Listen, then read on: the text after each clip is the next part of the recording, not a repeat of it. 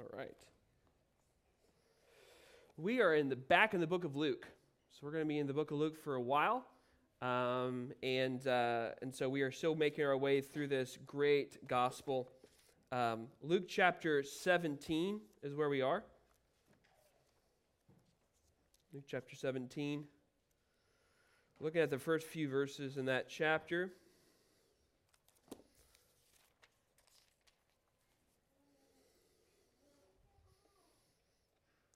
If you want to know how difficult it is for a pastor who is preaching on Sunday morning, who is responsible for his three kids because his wife is away, that is me right now. Um, so I'm a little tired, didn't get very much sleep last night. And uh, I had to get the kids here like at 8 something, and I, I still beat Robert here though. So I just wanted. I, I, I, won that battle. Uh, so I, I, won the day, won the morning. I got uh, them here. I got them dressed. They, Maggie's a little, didn't have brush her hair. Lincoln's hair is a little crazy, but uh, we did get them here. Um, and uh, Lincoln's got, I mean, Teddy's got diapers, and so uh, I think that's a win for dad uh, on Sunday morning. Uh, and we'll see how the sermon goes um, and see if I succeed at that as well. Um, and uh, it's been interesting being able to, this is like my first time parenting three kids by myself Charity's going to laugh at me because she does this often. For the whole weekend. And I, I, watch, I my watch popped up and it showed me how many steps I took yesterday. And I took a lot of steps yesterday. I don't think I sat down at all. Um, so I, I, definitely have a better understanding of, of stay at home moms and moms whose husbands are away for traveling, for, for jobs, and things like that. Uh, God bless you. Uh, I just want to say that. And, um, and uh, pray for our moms.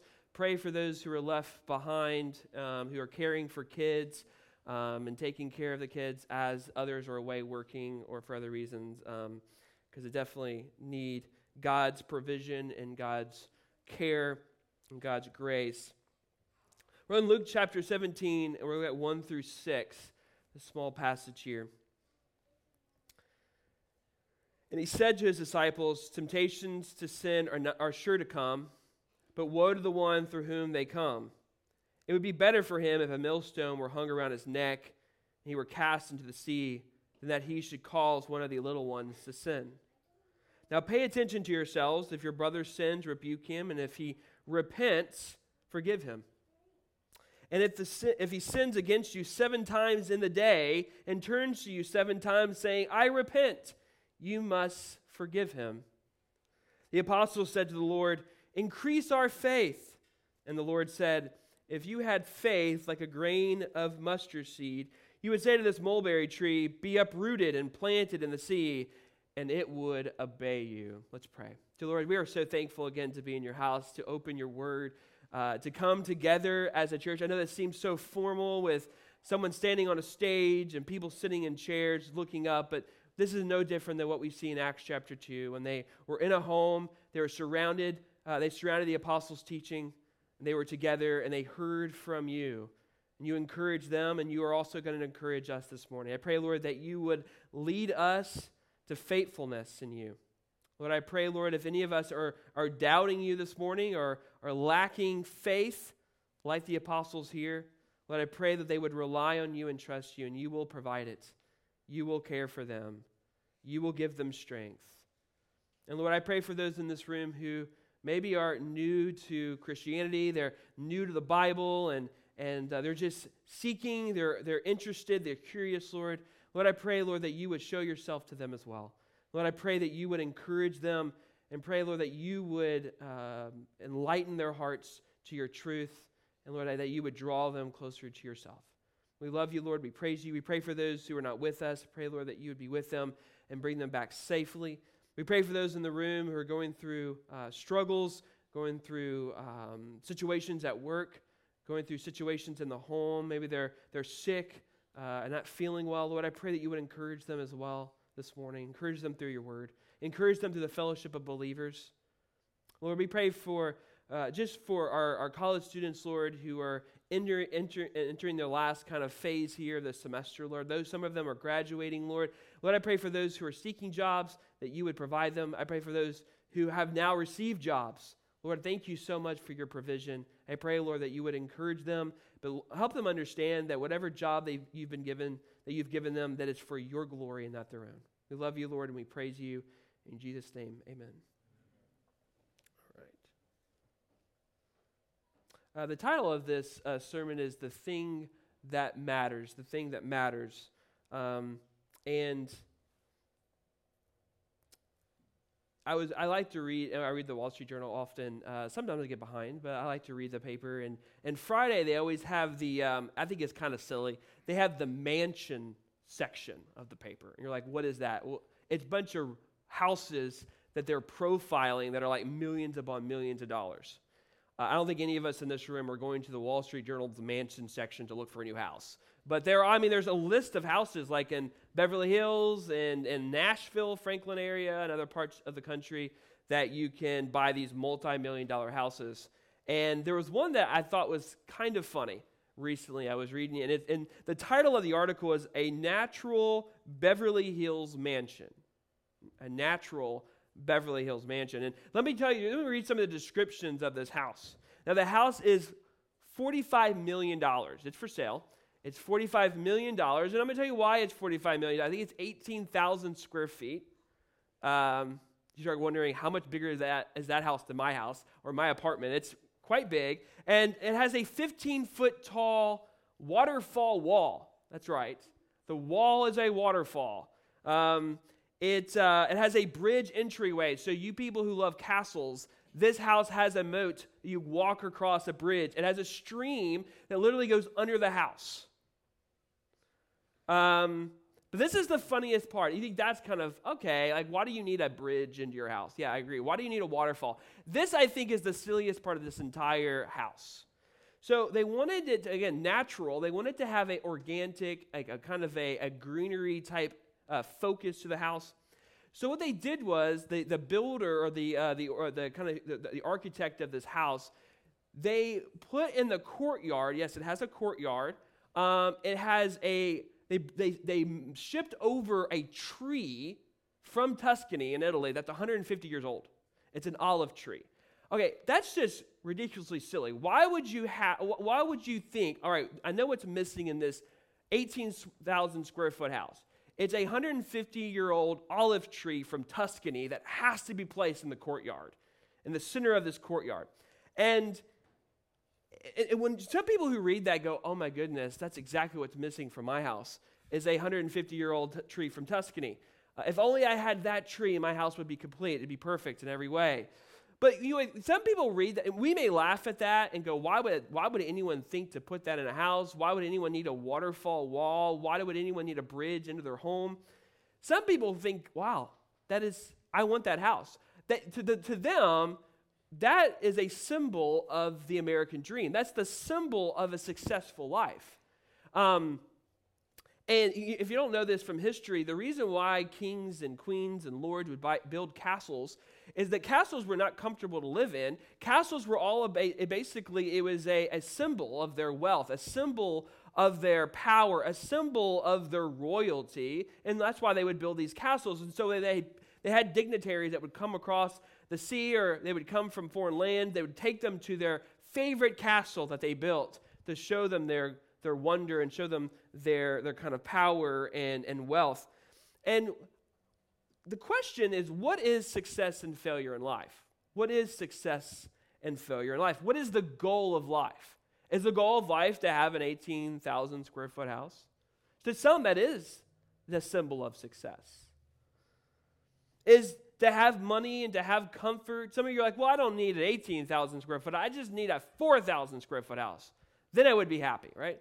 Uh, all that I need is a, is a three bedroom house and a garage. And there's a sense where if I had these things and I had this comfort, then I would say I'm successful. Maybe it's accomplishments and respect from others, right? Maybe it isn't the house. Maybe it's that you accomplished a lot. Maybe that you that you uh, were able to uh, accomplish a lot of things at work, and you were given respect, and you were given promotions, and people thought well of you. Maybe that's the definition of success in life. Maybe for some of you, it's just survival. Getting to the end of the week is success. When I was a, runner in high school, and you know, we the, the, the, the object of the race was to win the race, right? To beat everyone else in your race. For a race car driver, it's to come across the checker flag before the other drivers. Maybe success in life is to have knowledge and wisdom. Maybe it's to have uh, degrees and to read many books and to be thought of as someone who is smart and knowledgeable. Maybe it's to have a beautiful family. There's a reason why people post a lot of pictures of their families on Facebook, right? Because that is the definition of success, right? Look at my family. Look at my children. Look at the, the life that we've made. Look at the vacations that we go on. Look at all the things that we have as a family. Obviously, this, this seems a bit subjective, right? What is considered success by one may be considered not success by another. But what I'm asking is there a definite goal in life? Is there an objective goal in life? Is there something definitive that we can say that is success and actually that is failure? Does the Bible give us a definition? Does the Bible give us an answer? What is a successful or a failed life? Could you own a mansion with a 150 year old tree from Tuscany planted in your courtyard and actually fail in life? Could you have a beautiful family and yet fail at life? Could you be literally surviving by the skin of your teeth, but you're actually succeeding in life? Matthew 16, 26 said, For what will it profit a man if he gains the whole world and yet forfeits his soul? What really matters in life? I was reading a book that said, What is failure is being successful at things that don't matter being successful at things that actually don't matter. So, by that definition, owning a 18,000 square foot house with a bridge and a waterfall wall and a 150 year old tree from Tuscany is actually succeeding at the wrong things. Not money, not comfort, not knowledge, not a beautiful family, not accomplishment, not respect. That is not the definition of the successful life. You can have all those things and actually fail because you're succeeding at the wrong things. You're not succeeding at the right things. What is the right thing? Continual trust in Christ to the end. Trust in Christ, which leads to a life that reflects Christ because you have given yourself to Him. Think of Paul. Give an example of Paul. We tend to think that Paul was some successful pastor or church planter, right? Realize what was the, the what, is, what was the result of his ministry? Yeah, yeah, he, he planted different churches. But what do we know about Paul? He was thrown into prison, he was facing execution, his churches were struggling. We think of the church in Corinth and think of other churches that were started by him. They were struggling, uh, they were being persecuted, or actually, there was sin going on in the midst of the church. He was completely ignorant about what was to come. He had no idea that 200 years later, that the Roman Empire was instead of killing Christians, would actually adopt it as his official religion. He had no idea that was going to happen as he sits in a prison writing letters to his churches. No one attended his funeral. By any church growth metric, he was a failure. There's, you cannot go and find Paul's grave. There's no tombstone identifying where Paul is buried. Right? He was, he was killed, he was executed by the government and thrown in a hole. But what do we know about Paul? God approved him. God approved Paul. Even though any type of worldly metrics would say that Paul was a failure, God approved him and declared him successful. Why? Because he was he trusted in Christ to the end. What does Paul say to Timothy in, when he's in prison? 2 Timothy 2:15, do your best to pr- present yourself to God as one approved. One approved. So, this is kind of the main idea. How do you present yourself to God as one approved? How do you present yourself to God as one approved? To be a good and faithful servant of God. How do you present yourself in this way? Well, I think Jesus kind of outlines different uh, examples or different ways by which you can be approved by God. To do your best to present yourself approved by God. The first one he starts here in verse 1. He's teaching to his disciples, um, and he says, Temptations to sin are sure to come. So the first one is flee inevitable traps to sin. Flee inevitable traps to sin. Uh, temptation is a, is a word that can mean stumbling blocks, it can mean a trap, it can mean a temptation. And Jesus is saying that these temptation, these traps, these stumbling blocks are inevitable. They are sure to come. You can't prevent them from coming. They're going to come. We try to think that we can almost shelter ourselves in our homes and, and the world won't invade us. But Jesus is saying it's inevitable. Temptations will come. They'll come on your computer, they'll come on your phone, they'll come and they will find you. You cannot avoid them, they're unavoidable. You ask, the question that I ask is why does God not then prevent them from coming? Why does God allow these traps to fall before us? You think about Joseph and Joseph when he's in Egypt and he's hanging out and working for Potiphar, right? He's done everything that he's been asked to do. He's been thrown into a hole by his brothers. He didn't ask to do that, nor did he deserve that. He's then sold into slavery. He's now in prison. I mean, he's sold into slavery, and he's basically a slave in Potiphar's, in Potiphar's house. Again, Joseph didn't deserve this. And yet here, here he is. He does everything well. He does everything he's asked to. Potiphar makes him the, the kind of the chief servant in his house. And what happens? A trap is laid for him, right? Potiphar's wife tries to sleep with Joseph. And Joseph, what he does, he flees it. And then he's thrown back into prison. Why did God not prevent that from happening? Joseph didn't deserve that trap from being laid before him. Why does God allow these inevitable traps to happen, these inevitable stumbling blocks to occur?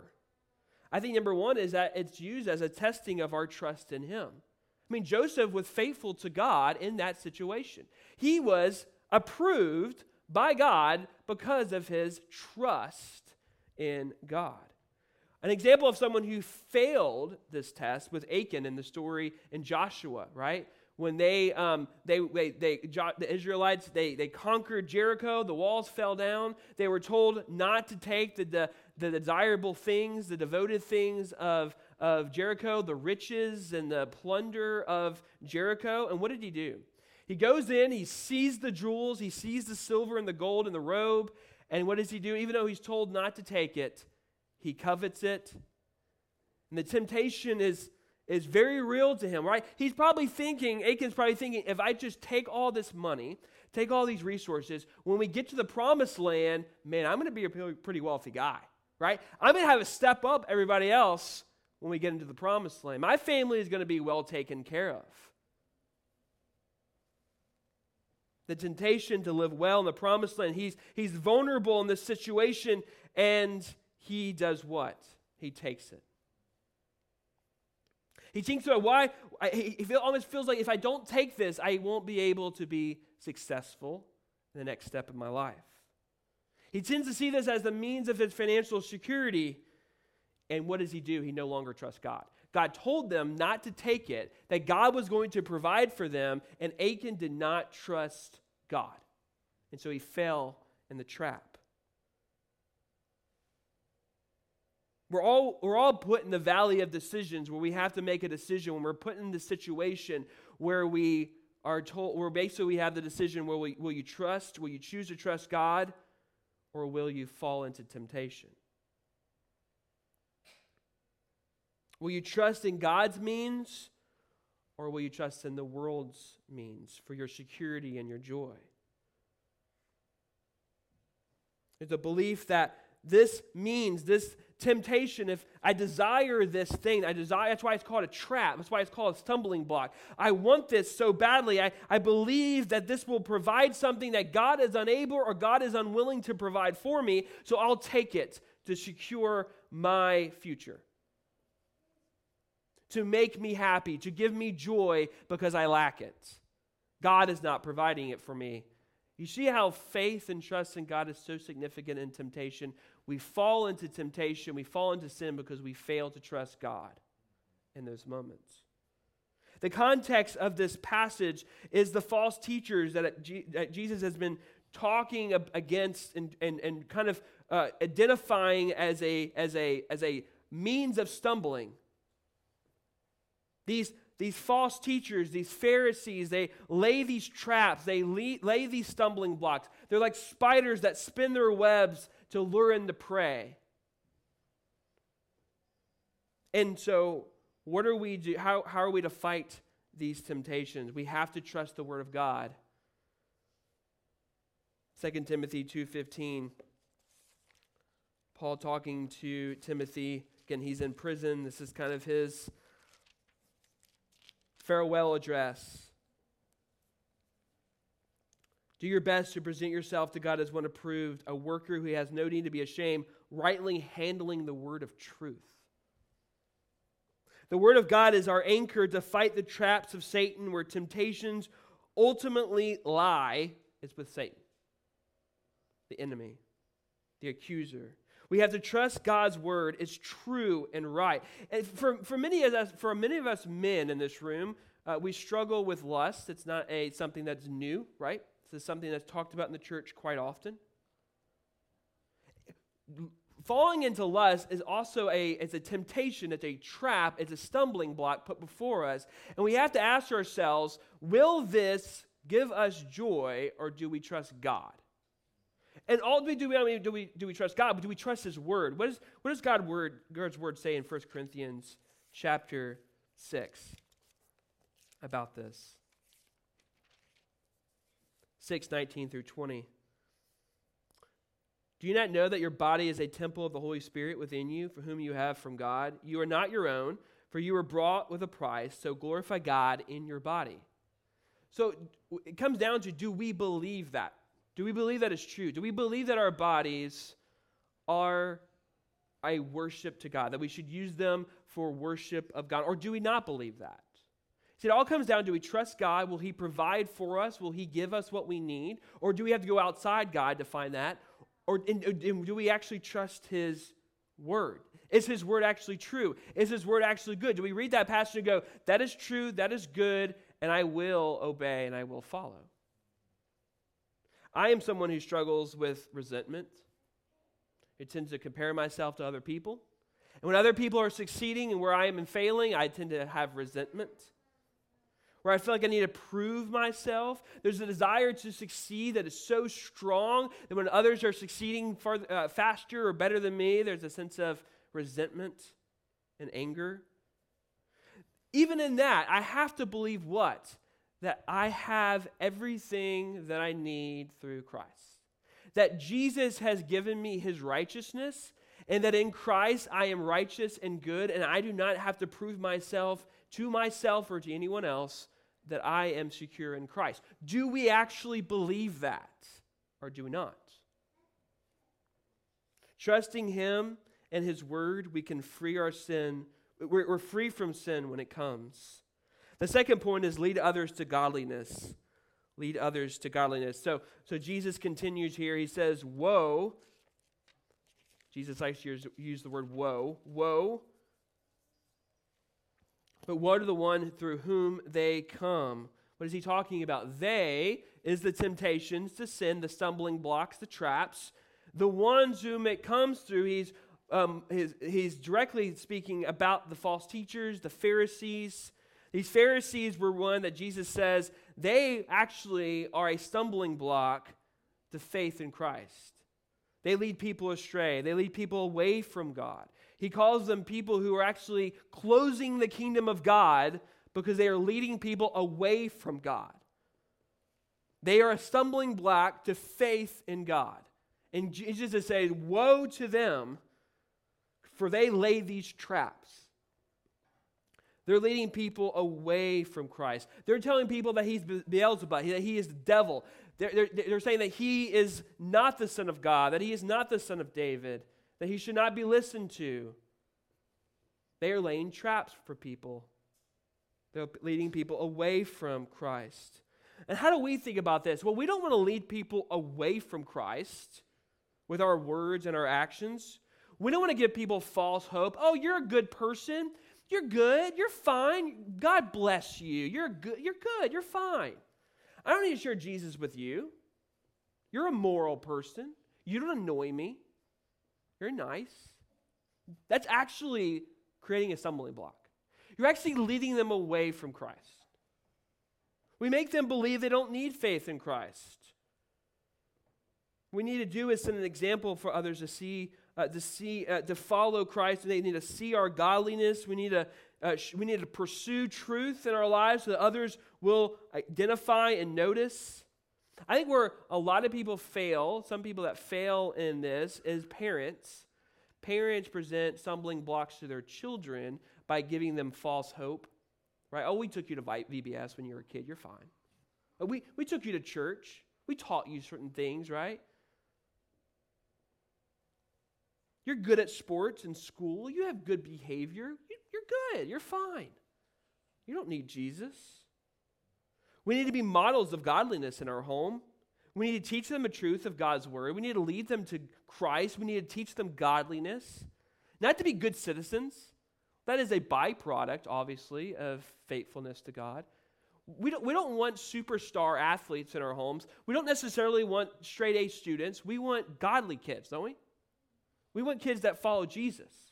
If God uses them the way that He chooses to be great at science or good at sports, well, God, praise the Lord. But that is not our focus. We're not trying to make superstars, we're trying to make children that follow Christ. And that's why He says here, little ones. It would be better for him if a millstone were hung around his neck and he were cast into the sea than that he should cause one of these little ones to sin. Little ones, I don't think he's talking about children. I think he's talking about believers and young believers, especially those who are immature. This is a warning to teachers and leaders in the church, leading fellow believers to sin. You should, you should, you, you are warned in this passage. We should model what it means to trust in God and His Word. We should correctly handle the truth, as Paul says to Timothy. And, and actually, Paul, it's interesting, Paul says this in 2 Timothy 2.15, and then he gives examples of two people who have fallen. They are teachers in the church, and they have fallen. They have actually created a stumbling block to the truth. Philetus and Hymenaeus are two in, uh, individuals that are teaching false doctrine in the church. They're, they're, they, are, they are creating a stumbling block to godliness. So, this is a, a clear warning to teachers of the word, for, for church leaders, that you have been given a responsibility to teach the word of God, to shepherd the, the young believers, the little ones. And if you teach them whatever comes to your mind or what you think they need to hear, what they need to hear is the God's word and be taught God's word. There's, a, there's something I read recently that said that uh, in Pakistan, um, Muslims will refuse the uh, ability of church planting, And you would say, oh, it's because they are against Jesus. Well, actually, that's not it. You know why they won't let, allow churches to be started in Pakistan? It's because they read in the newspaper that in the UK, that the churches stand for homosexuality, that uh, they, say, they stand for moral, immoral living. And they go, well, if that's Christianity, we don't want that in our, in our country. You see where false teaching actually creates stumbling blocks from people hearing the gospel? Because of false teaching, false doctrine, not teaching the word of God. Jesus wants our faithfulness. He wants our obedience. He does not want us to be cool. He doesn't want us to be respected by the world. Too often we think like the world and speak like the world because we think that that's what God needs us to do. What we need to do is be faithful and be obedient to his word, to teach it.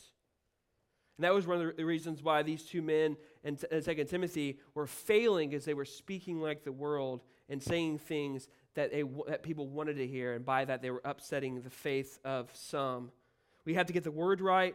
We have to live according to it, and we have to set a model for godliness. Jesus says, Watch yourself. Don't be fooled into sin, and don't follow their example.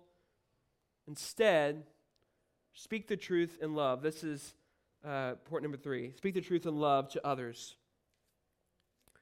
So, Jesus is telling his disciples be prepared to fight sin in your own life, but also be prepared to speak the truth to a brother or sister when they fall into a trap. And so he kind of uses this little like phrase here in the, uh, the end, beginning of, of verse 3 pay attention to yourself, pay attention to the traps, pay attention to the, the temptations. Don't lead people away from me, lead people to me, lead people to godliness, lead people to faith. But also, pay attention to yourselves. If your brother sins, rebuke him, and if he repents, forgive him. Be prepared to speak the truth to a brother or sister when they fall into the trap. If they fall into the stumbling block, be prepared to speak the truth and love to them.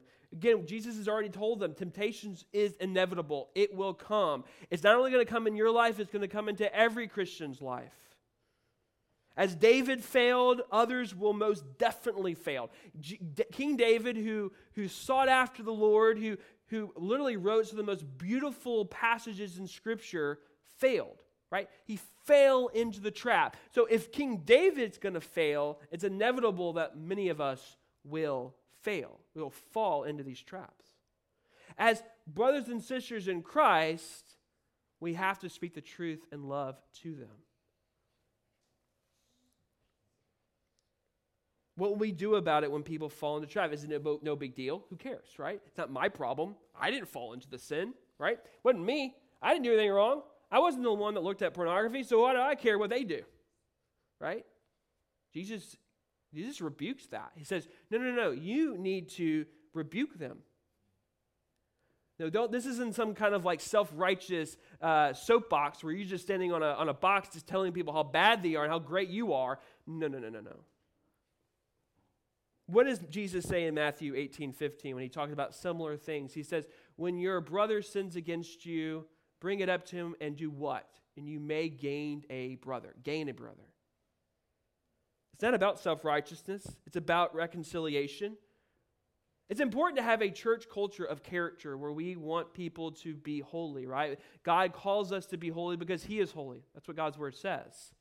So when you have a culture in your church that is wanting to pursue character and pursue holiness, that's very, very good. But you have to, if you're going to do that, if you're going to have a culture of that, which I think is good, you have to have a culture also that speaks the truth in love. There's a, uh, and I think uh, before I say that, I think there's a, a, struggle in the church, especially amongst us as as as kind of a as maybe uh, who are millennials uh, especially that we uh, want to be liked. The sin of being liked. We care too much what others think, so we're afraid to offend. Right? So we don't want to bring up people's sin because we're afraid to offend. Right? We don't want to offend anyone. But here's the problem you don't care about them, you care about yourself. And when you care about yourself, you don't actually love them. So don't fall into the trap thinking you love them by not bringing up things to them. You are actually loving yourself and not loving them. And we want to gain a brother. We want to gain a sister. We don't want to lose our brother. We don't want to lose a sister into the trap of sin. We want to then forgive them and gain a brother. And so Jesus then transitions here and says, if they repent, forgive them. Point number four is raise, the, raise up those who fall. Raise up those who fall. He says, even if they sin seven times a day, our desire should be reconciliation. Because God's attitude towards us, what was God's attitude towards us? He is willing to forgive us if we do what? If we recognize our sin. Uh, I want to say this because I think it's just ridiculous. So, uh, my, my, my kids go to a daycare. Um, uh, Lincoln and Teddy go to this daycare that's connected to Deaconess Hospital. And uh, Lincoln's got this new teacher, and he's kind of brought some kind of uh, verbiage back home that just kind of struck me. But uh, when, when Maggie and Lincoln have some dispute, and Maggie says, I'm sorry, Lincoln will go, Well, sorry doesn't matter. Because his teacher taught him that. Oh, sorry doesn't matter. Sorry does matter. Like I tell, I'm telling Lincoln, like, don't listen to your teacher. Sorry does matter. When we think about repentance and when we've done something wrong, we have to start with, I'm sorry. Recognize that we've done something wrong, that we have has we've had a moral failure, we have sinned. We have to recognize it before we can turn away from it and repent. 1 John 1 8 through 9 says, If we confess our sins, he is faithful and just to forgive us of all righteousness. We have to trust in God's forgiveness and realize that when people turn away from their sins and we forgive them, that God also forgives them. And that's why we should forgive them, because God forgives them. Why should we hold that sin above them if God of the universe, who they ultimately have sinned against, has forgiven them? So we also should forgive others, if, especially if when they're, repent, they're repentant, right? They've turned away. Even if they've done the same sin seven times, you're like, well, there's no way they could have repented. They've done it again. But if they acknowledge it and they repent, we should forgive them. And we should have a willingness and a desire to forgive and to restore people, to restore them. Um, if they've sinned against us, uh, we need to encourage them and, and speak the truth to them. They need to acknowledge their sin, turn away from it, and then restore the relationship. We need to reject anger and revenge. We can't have an unforgiving heart. An unforgiving heart is full of anger and bitterness. We have to throw these things off, be free from anger and bitterness by trusting in Christ. If we have an unforgiving heart, if we have anger or bitter, bitter, bitterness towards uh, another brother or sister who sinned against us, we're actually unfit to worship, Jesus says in Matthew chapter 5. We're harboring sin in our own heart. We can't take the Lord's Supper if we're angry or bitter towards someone else. We have to pursue them, speak the truth to them, and reconcile, and then be restored for worship. I love that line. Know, the other reason why we should, uh, I love that line that it talks about our weary load is borne by Him look to the cross. You know, we think about reason why we should forgive others is because God has forgiven our debt, right? Since God has forgiven our debt, we should forgive others' debt towards us. When I love Pilgrim's Progress, I'm not sure if you've read it, but you need to read it. And I try to read it every year, and we have an illustrated version that I read to our kids, and we started reading it again. And our, our kids are noticing why is Christian always carrying that big load on his back? As he journeys to the celestial city, as he journeys to the wicket gate, he's carrying this massive load. Like, what is that? Is it a rock? Is that a, is that a bag? And it's this burden that Christian has carried, and he doesn't know how to get it off his back. And in the, in the middle of the story, he sees the cross, and the bag falls off. The debt falls off. And what's so interesting about uh, Bill, uh, John Bunyan's illustration is that it rolls into the grave. It goes into the tomb and it disappears, Christian says. He doesn't know where it went, it disappears. God's forgiveness of our debt should give us a heart to forgive others. That's probably the best reason why we should forgive. The last point is this who is, ad- who is adequate for these things? Who is adequate for these things. He, he ends here and says that the apostles hear all this, or the disciples hear all Jesus. He tells them they need to forgive people, uh, they need to rebuke uh, and, and, and speak the truth in love, pursue their, those who have fallen into sin, to, to, to, to recognize that temptation is going to come and to flee it. And, and their response to all these things is increase our faith. Increase our faith. We are inadequate to be able to do what you commanded us to do. You, we are inadequate to do and follow what you have told us to do. He, asked, they, they asked Jesus to grow their faith. Jesus has set this impossible standard. You're saying forgive people seven times a day? How could I possibly do that? Even the law doesn't call me to do that. Even the religious leaders don't even call me to do that. The Pharisees don't call me to do that. You're telling us we have to do that? It's an impossibility, it's an impossible standard. We're inadequate to follow. And Jesus says, He doesn't say, All right, here's more faith. What does He say? He says, If your faith is like a mustard seed, the smallest seed, you will be able to say to the mulberry tree, Be uprooted and planted in the sea, and it would obey you. Uh, the mulberry tree, my, my father in law is a tree farmer. So anytime I get to a passage that has a tree, I always text him and ask him about certain trees, see if I, he'll provide a little more resource than most commentaries. And, he, and, and, and the, the, the Greek word is actually sycamore. So I don't know if a mulberry tree and a sycamore tree are very similar. Uh, but I was asking him about the sycamore tree, and he said, Oh, yeah, sycamore trees can become 100 feet tall. And I said, How difficult is it to uproot a sycamore tree? And he says, Well, maybe a young one, but you couldn't uproot a experienced, mature sycamore tree. Their, their roots are too strong. So, what Jesus is saying is, is that if you trust in me, if you trust in God, you will be able to uproot an unrootable, uprootable, unrootable, uh, an unrootable tree and plant it in the sea, he says. And how is that? What, what, is, what is it about what Jesus is saying? He says you only need a little bit of it. It's not the faith that matters, it's who the faith is in that matters. It's the object of the faith that Jesus is saying. If you trust in Christ and trust in his character that he is good, that he, you know that he loves you, you trust his word to be true, that it is good and it is right, it has authority over you, and you believe what it says because it is good for you, you do what? You give yourself to it. You abandon yourself, you hide yourself in Christ. You follow after him, you, it affects your life. By our trust in Christ, you live a life that reflects him. You are able to forgive. You are able to speak the truth in love.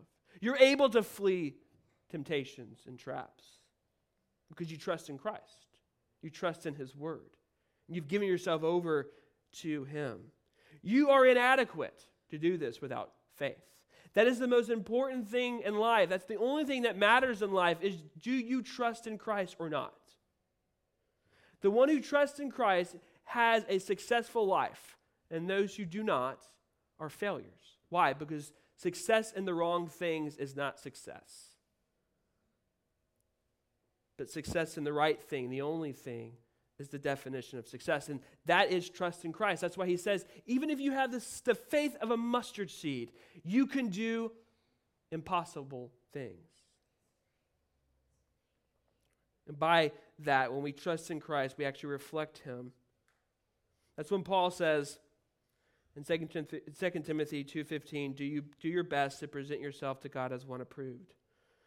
The world doesn't care if you trust in Christ. Doesn't care. Doesn't care if you reflect Christ. Could care less. The world cares about money, it cares about comfort, it cares about respect, it cares about accomplishment, it cares about what's on your CV and on your resume. It could care less if you're reflecting Christ. Could care less. The world doesn't care. They won't take notice, they won't applaud you, and you will not get any thanks for it whatsoever. Your parents may not even care about it. Your brother or sister may not care. Your boss probably doesn't care. You know, you know the people who get, Matt Chandler said this once at a conference. He said, No one would invite me to this conference if my church wasn't so big, big and successful. No conference is going to invite a pastor who's faithful to God and faithful to his teachings, but there are very few people going to his church. The world, even the Christian world, doesn't care. It doesn't even take notice. So it's hard sometimes to think, why should I pursue this if the world doesn't care, if it doesn't take note, if it doesn't applaud, if it doesn't thank you for it? Because trusting in Christ, trusting in Him, trusting in His Word, even when the world won't take notice, even if the world doesn't care, God cares and He approves you. He doesn't approve you of the other things. He does. He doesn't care if you get invited to the Together for the Gospel and speech and preach at that particular conference. That does not bring him glory and praise. Obedience and faithfulness to him and trust in him to the end. Reflecting Christ when nobody will notice and no one will thank you, but you know God approves it. That's what matters. Tim Challies talks about the highest privilege and the greatest honor is not preaching great sermons, but to caring for those in the hospital. Things that nobody will notice, no one will, will uh, thank him for, or no one will give him an award for. No one will invite him to a conference because he cared for people in their homes or cared for them in the hospital. The things that matter, the things that God approves, we have to do our best, is to fight sin, lead people to godliness, speak truth and love to your brothers and sisters, raise up those who fall, and do these things that matter through trust in Christ. The failure to do these things is a failure in faith. We don't believe in Christ. We don't trust in Christ. The reason why you continue to fall into sin is because you don't trust Christ. And it's not because you need more of it. You need to ask, Lord, in these situations, will I trust you? In these situations, will I trust your word? And in these situations, would I give myself over to you and follow you? We have to ask Him for continued faith, to seek to reflect Christ in your life, to care about the things that truly matter, and to live a life of success by trusting in Christ. It starts with asking. I always like to say this there's certain things that you can pray to God, and He will always say yes. This is one of them. If you ask God, Lord, uh, will you that I would continually be faithful to you, that I would continually trust in you and trust in your word, that would continue to follow you in the midst of temptation, Lord, in the, in the midst of traps that are inevitable in this world, Lord, may I trust you and trust your word and follow you. I'm going to just tell you, God will say yes to that. He will say yes to that. So stop not asking. Start asking. You don't receive because you don't ask. We don't ask enough. We don't ask for faith. We don't ask for trust. And so we keep on falling into sin. We keep on doing things that do not reflect Christ because we don't ask for faith in Him. And that's the thing that matters the most. It is the thing that matters in life. The definition of success and failure rests on this trust in Christ. And if you're not asking for it, then you don't care to succeed in life. Trust in Him, trust in His Word, seek to reflect Him, care about the things that truly matter, and live a life of success by trusting in Christ. Let's pray. Lord, we thank you so much for your Word. We thank you for its challenge, Lord, to trust you and to be faithful to you. Lord, we, even in our own little lives, Lord, sometimes we feel like we can't uproot anything. We have, an, it's impossible for us to plan anything. And you're telling us that we can uproot a mulberry tree and drop it in the sea. And all that, all that is required of us is the faith of a mustard seed. And Lord, the reason why we lack faith is because we don't ask for it. And the reason why we, can't, we keep on falling into sin is because we don't ask for faith. The reason why we don't we can't forgive our brothers and sisters because we don't ask for faith. We don't ask for trust in you. Lord, I pray, Lord, for, for those who are brothers and sisters in this room, that you would give them in those moments, that they would trust in you. They won't fall into sin. They will love their brothers and sisters. They will forgive them. They will not be bitter. They not, will not be angry. That they would pursue a forgiving heart. And for those in the room who are not believers, I, I just want to apologize for anyone that has led you astray. I want to apologize for anyone that, who, has, who has directed you away from Christ by their actions and by their words. And I want to encourage you to look to Christ, to look to the cross, and have your burdens take away, taken away. That your debt is taken away. That you are forgiven by the blood of Christ. That by his righteous life, you are free and you are forgiven and your heart is transformed by Christ, you're given hope in this world. And your definition of success and failure is completely redefined for you. You don't have to appease your parents. You don't have to be the most successful business person in your office. All you have to do is trust Christ. And that's all that matters.